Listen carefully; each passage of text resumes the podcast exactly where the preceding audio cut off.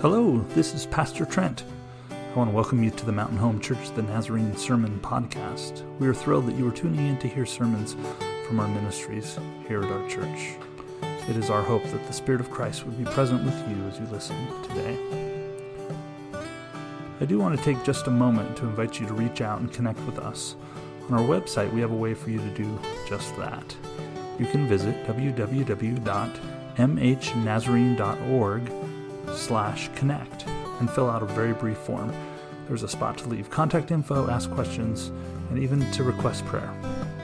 Also, be sure to indicate that you listen to us through our SoundCloud podcast to let us know where you're listening. May the Lord be with you this day. Grace and peace to you.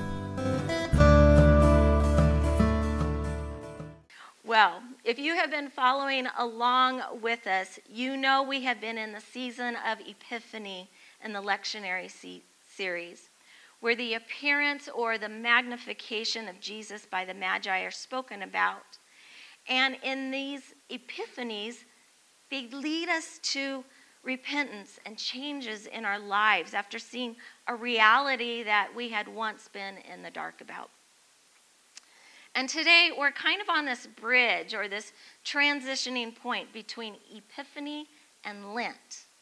And this Wednesday night, as you heard Pastor Val say, is Ash Wednesday, where marks of a cross on our forehead with ashes, and it begins the season of Lent. These ashes are placed on our forehead as a reminder of human mortality and the need for reconciliation with God today on the church calendar, they call today a Transfiguration Sunday in between. And we're going to explore the unveiling of God's glory, full of grace and truth that is being revealed. And we have the opportunity today to visit, we're going to be in Exodus 34. So as you find your way there, let me get you up to speed from a few chapters back from when we were talking about the Ten Commandments a few minutes ago. After the liberation of the Hebrews from Egypt and the crossing of the Red Sea, faithful to his promise, God brings his people to the foot of Mount Sinai. And we see Moses making two ascents up the mountain, and then the first descent down the mountain with the Ten Commandments. We see Moses hurling the tablets of stone to the earth to be broken into pieces as a violent reaction to the sinful idolatry and vicious behavior of God's people. We hear Moses cry to God, Oh God, my mission is your mission, my people are your people. When the world sees us, they see us as your people. Have mercy upon us. Moses knew their actions did not represent who God was. And if you have this special relationship, Lord, and you won't go with us, how will anyone know we are yours? Scripture tells us those who look at God will die. They looked at him face to face because his majestic omnipotence is so great that a direct encounter would be lethal. But in spite of all this, Moses makes a request anyhow. Please, Lord, Show me your glorious presence. Reassure me of who you are. And God hears the desperation of his faithful mediator of the people. Then Moses spends 40 days and 40 nights back up on the mountain in the presence of God. Or should we say he's kind of behind a rock, a little bit of a gap of sorts that God has promised his hand of protection on. So, out of the reverence and the reading of God's word, as you are able, will you please stand? We will be in Exodus chapter 34, starting with verse 29. Hear the word of the Lord. Moses came down from Mount Sinai, and as he came down from the mountain with the two covenant tablets in his hand, Moses didn't realize that the skin of his face shone brightly because he had been talking with God. When Aaron and all the Israelites saw the skin of Moses' face shining brightly, they were afraid to come near. But Moses called them closer. So Aaron and all the leaders of the community came back to him, and Moses spoke with them. After that, all the Israelites came near as well. And Moses commanded them everything that the Lord had spoken with him on Mount Sinai. When Moses finished speaking with him, he put on a veil over his face. Whenever Moses went into the Lord's presence to speak with him, Moses would take the veil off until he came out again. When Moses came out and told the Israelites what he had been commanded, the Israelites would see that the skin of Moses' face was shining brightly. So Moses would put the veil on his face again until the next time he went in to speak with the Lord. This is the word of God given to us, the people of God, and we say, Thanks be to God. You may be seated. I really like to hike, or, you know, at least attempt to hike. I'll be honest, I have yet to do anything real big or climb any huge mountains. But Kevin and I, um, last week, week before, I can't even remember anymore this past week, but um, we went out on to a new adventure and we went and we hiked the outer edge down by Bruneau Dunes, the equestrian area. We had never done that part of it yet. And it's not hard ground, okay? Um, like the name represents the dunes, it is full of sand. And therefore, sand is not easy to hike on, more or less walk in, right? You use different parts of your leg muscles because your feet are maneuvering in between those little grooves, if you will, in the sand. Very different type of hike. Um, but something I was trying to imagine, um, trying to give you a visual of kind of Mount Sinai. So, are you guys familiar with Boise Peak? Right? It's not the largest mountain by any means, but a decent, good hike. And enough where the climates actually change up there from one area to another. And it requires some endurance and determination to reach the top. And I believe that's probably really kind of close to perhaps what Mount Sinai looks like. And I'm sure Moses was much more in shape than me, but was this was just wasn't just quite a simple run up the hill and back down again just for giggles. Um, we're, we're talking rugged, steep, rocky edges from what I research and what I can imagine it being over a three hour walk, okay? Now that's quite the distance to have traveled, especially descending and carrying heavy pieces of stone with God's message on it. And yet, Moses did it more than once. Kind of think it says something about his character and probably his physical physique, right? That's impressive.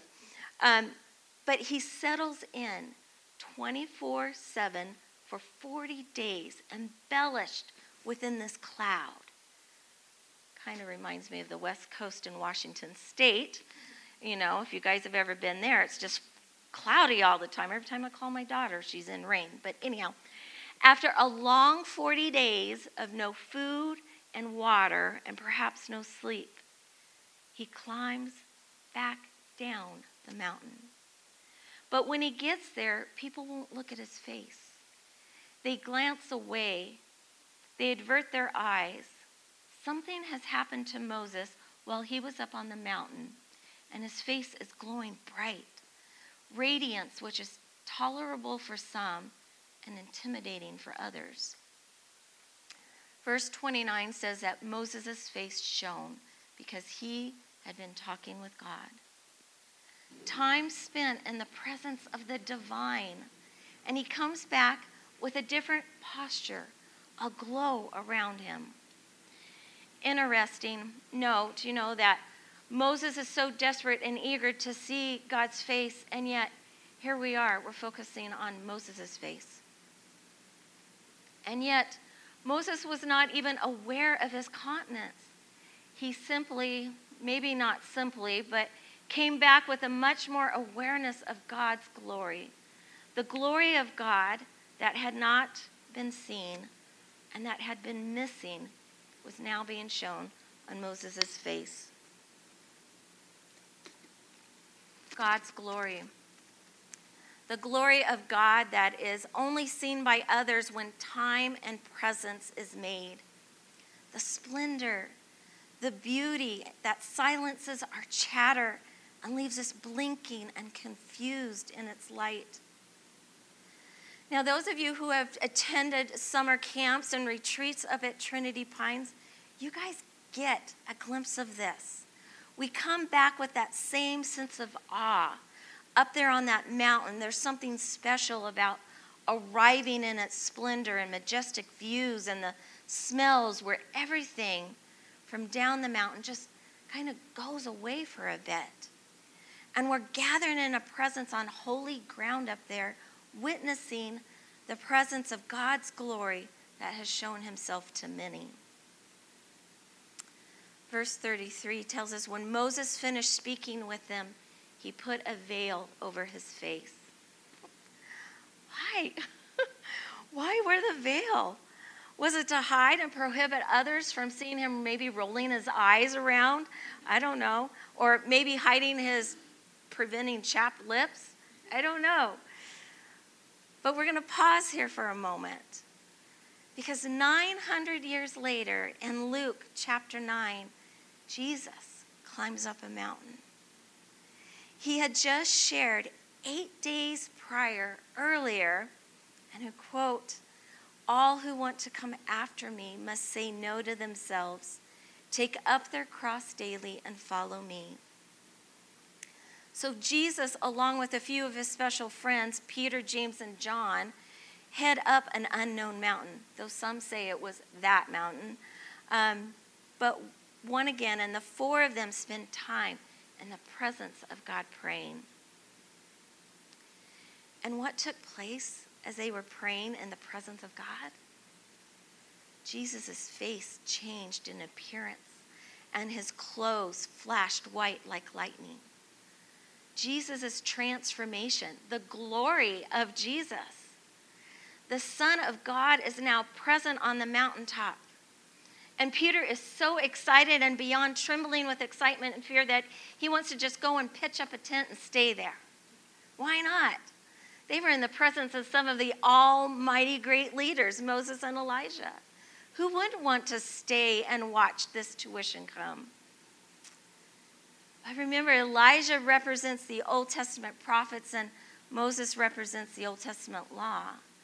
And now Peter and James and John get to witness what they thought would be the third missing person to this puzzle the great Messiah.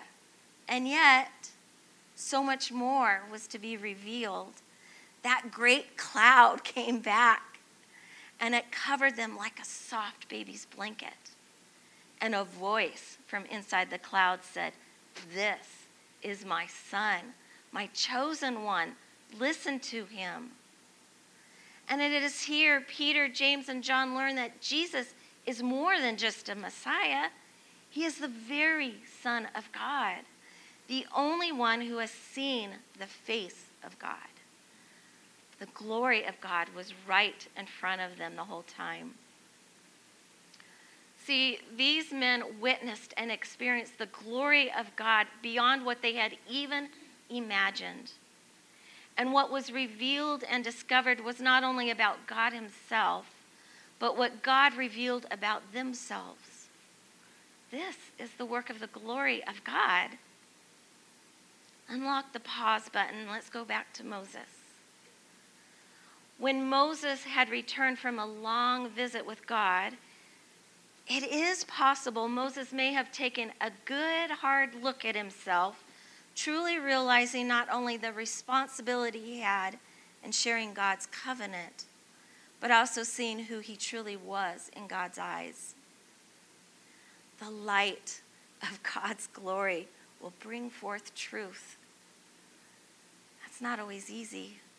And that walk back down the mountain, reflecting and pondering what had been and what would come, how he would respond, had to be daunting. Moses' face wasn't covered when he spoke for God to the people, it was unveiled. Nor when he enters God's presence, it is unveiled but he covers his face only when he is by himself. The opposite of what typically happened and took place by the priest. Embarrassed, self conscious, angry? Oh, I think, I think, after reflecting more about Moses this week and seeing the glory of God, that he truly knew he needed to get out of the way for the people. This was an extreme, humbling, and modest Moses. He truly wanted others to see the glory of God and not the mere man. God's presence was known by the light. And I'd say this is one of those not so with you moment, Moses moments that we just talked about for the last few weeks, our new emphasis for the year, and not so with you. He could have easily paraded around and exalted himself as the great one who spent that amount of time with God, but he chose to fade himself out so that the glory of God could be seen. I was also thinking that perhaps Moses' face was hidden, obscured, shrouded, because he saw his true self while he was with God. Another very humbling experience. As you get to know more of God, your true self is revealed, and that's not always a good reflection. But maybe that's why people don't want to encounter the glory of God. His light brings forth the truth. See, veiled lives, the very things we keep hidden, the things we don't deal with or acknowledge, they prohibit vulnerability and accountability, honesty and relationship with God and ourselves, as well with those that we love. When we keep the veil on, we are missing out on genuine encounters with others because they remain closed and hidden. The most vulnerable who are victimized because nobody is willing to call into question the veil we allow to be put on, to obscure and to silence. Maybe Aaron should have asked Moses to remove the veil. You know, it's not easy putting yourself out there and being vulnerable. There's a risk to it, and it's scary. And when Peter saw the glory of God with Jesus, he was turned inward. He was determined he determined for himself what was good, and that goodness was to be kept on that mountain for those who were present. Peter could capture and keep his mountaintop experience. But have you ever had those moments? Perhaps getting ready to come down from camp or when the last day of a mission trip is ending and you just didn't want to go back to normal life. Things were just way too good up there. you just wanted to get back in the moment. You want to hold on to those experiences right there. But the glory of God is not ours to hold. It is by His grace we have encountered and been transformed that we must go out and share with others. As we heard earlier in 2 Corinthians from Miss Joy, since we have such a hope, we act with great confidence. And Paul argues that this veil is still present when the Jewish readers approach the Old Covenant. They don't encounter God when He is most God. It is a heart issue, not a law issue. See, God's glory is most seen when we allow Him to work within our worst selves. And here is the best news when one turns to the Lord, the veil is removed. There's no more hiding and there's no more shame. For the Father we see in Jesus is not a God turned inward, needing the praise from humans, but rather a God of love, radiating life outward to his creation all of us are looking for unveiled faces at the glory of the Lord, as if we were looking in a mirror. We are being transformed into the same image from one degree of glory to the next degree of glory. That's from 2 Corinthians 3. Those are God's words. Scripture says that, not me. How often have we responded in ways that do not fit the epiphanies that we are given of God? God's grace, His glory of light and love, does not leave us trapped in our poor responses, but rather He instructs and He guides us by His Spirit to align our responses to His revelations to us. And God is not looking to zap us for our mistakes, but rather He's continually calling us to a deeper walk with Him. And as we go from the epiphanies of who God is and seeing His glory, we are being transformed. And this is that bridge of transition into the Lent season here today. It is where we can allow God to reveal not only more about Him, but more about ourselves. And we can take the veils off before Him to allow His glory to shine.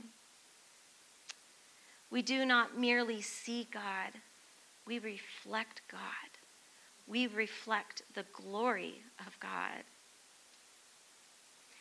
In Jesus, we are set free, made whole, and brought back into restored relationships with the Father. And both mountains Jesus climbed gives us a view of God's glory. And we see it in these stories that God is for us and nothing, not even death itself, will stand between him and his children. And as we come to see Jesus and the revelation of the Father he brings, we will agree with Luke's final sentence recorded in this passage. And all were astounded at the greatness of God. It is in this greatness of God and his glory of love and acceptance and forgiveness that we come together in remembrance and we share in communion together today. And Jesus said, Do this in remembrance of me. As often as we break this bread and share this cup, we remember his death and resurrection until he comes again. God is. May his glory shine upon you today. If you would please stand and receive this benediction by placing your hands out as a symbol of accepting what God has. May you go with God's glory shining upon you into this world, shining with the light of his love, ready to serve. Go in peace.